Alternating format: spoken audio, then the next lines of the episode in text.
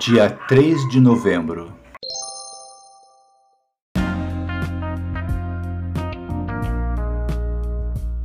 Algumas pessoas acham que só podem começar a leitura da Bíblia no início do ano, para concluir então no final do ano. A proposta delas é ler toda a Bíblia em um ano.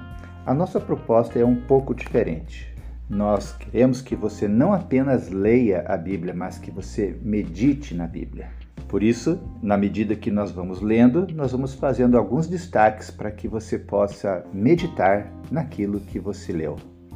Uma outra diferença é de que, em vez de lermos toda a Bíblia em um ano, nós estamos propondo que a sua leitura seja um pouco mais tranquila e que ela seja feita em dois anos. Você poderá dizer, mas é muito tempo para ler a Bíblia. Não, não é muito tempo. Porque quem leu a Bíblia uma vez vai querer ler duas, três vezes. E, ou seja, quem começou a criar esse hábito de ler a Bíblia vai ler sempre a Bíblia. Isso vai se tornar uma disciplina, um hábito na vida dela. Então, o que muda é que em vez de você estar lendo em um ano, você lerá em dois anos nós iremos enviar diariamente um áudio para você. Nosso objetivo é de que o tempo desse, dessa leitura, desse áudio, seja no máximo 30 minutos, havendo apenas algumas exceções, mas na maioria das vezes o tempo de leitura está bem abaixo do que 30 minutos. Uma outra vantagem é que você não precisa aguardar o dia 1 de janeiro. Você pode começar hoje e irá terminar daqui a dois anos, exatamente nessa data. Então, como não importa o dia que você vai começar, comece hoje. Só para você ficar sabendo, nós temos irmãos que estão acompanhando essa leitura, irmãos de diversas cidades do Brasil. E não apenas aqui do Brasil, nós também temos alguns irmãos lá nos Estados Unidos, outros irmãos lá na Austrália. Então, seja bem-vindo a esse grupo. Aqui é a Igreja de Jesus Cristo, que está espalhada pela face da terra, mas unida na leitura da palavra de Deus. Que Deus te abençoe.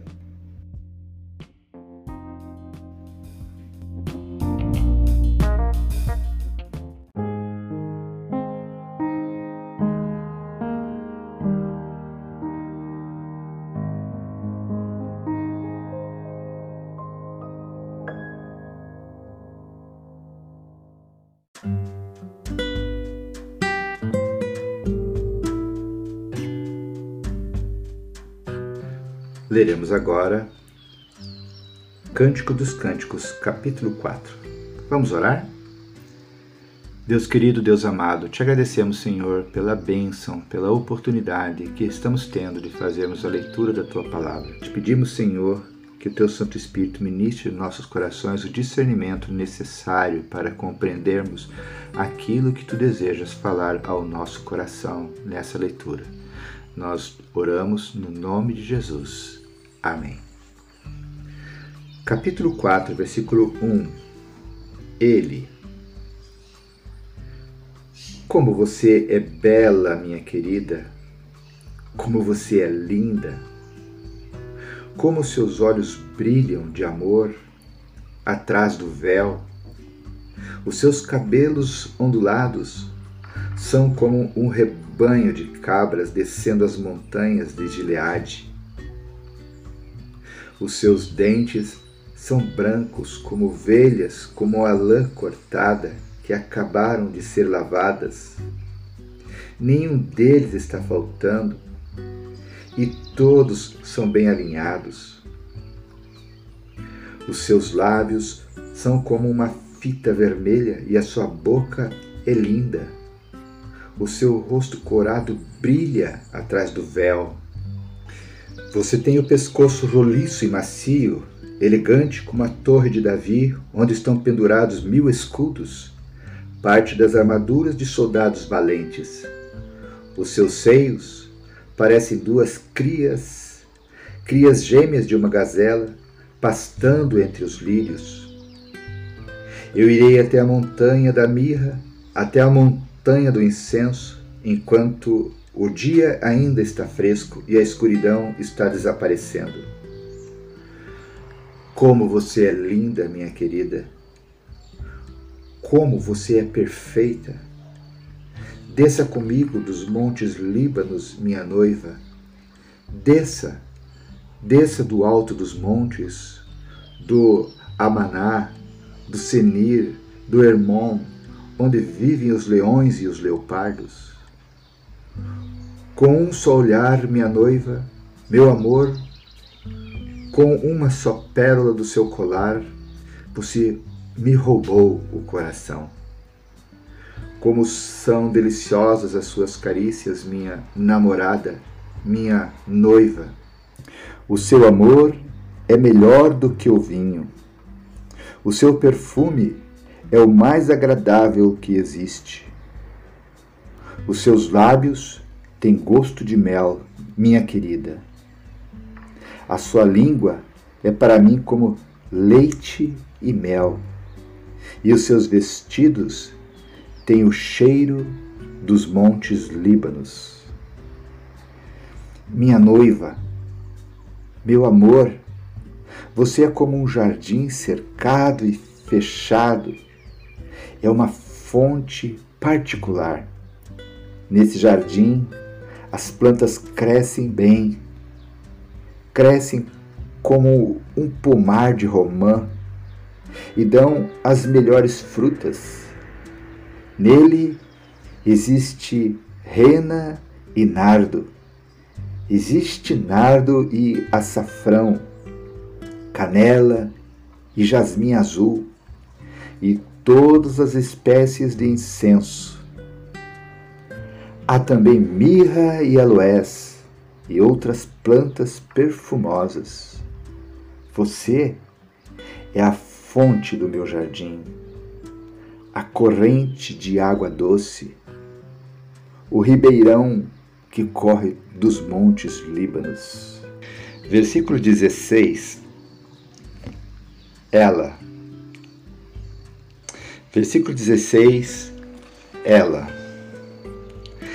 Levante-se, vento norte, venha, vento sul, sopra sobre o meu jardim, encha o ar do teu perfume, deixe que o meu querido venha ao seu jardim e coma as suas melhores frutas. Término da leitura do capítulo 4 de Cântico dos Cânticos.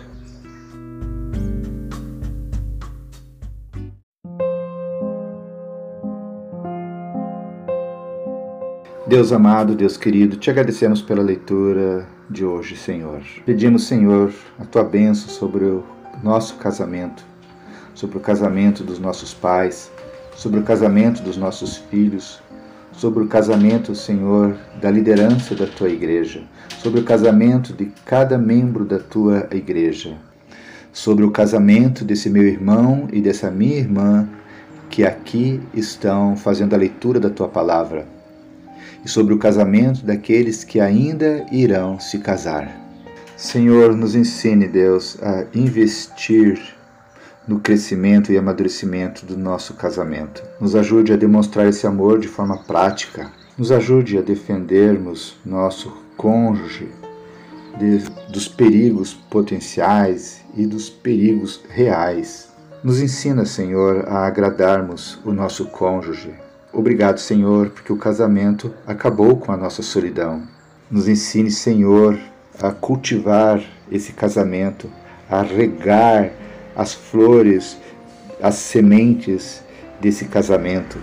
Senhor, nos dê a sensibilidade para percebermos a aproximação das raposinhas que querem corroer as raízes do nosso casamento e nos dê, Senhor, a ousadia e a coragem para repreendê-las.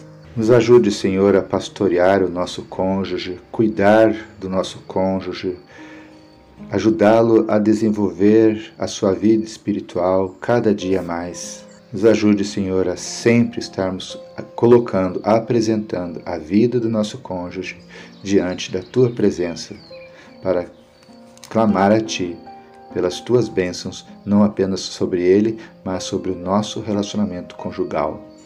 É a oração que nós te fazemos no nome de Jesus. Amém.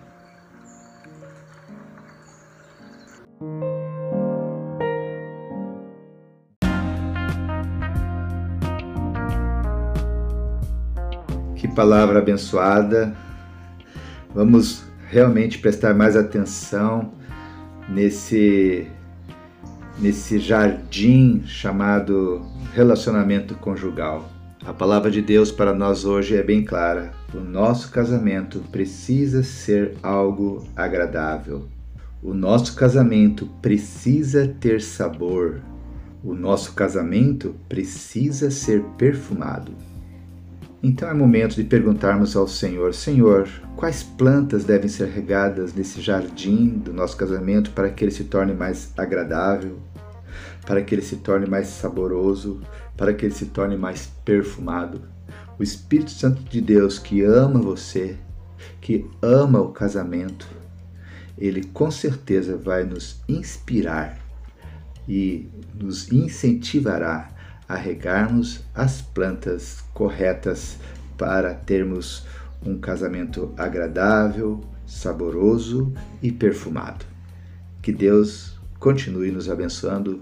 Até amanhã, se assim Deus permitir.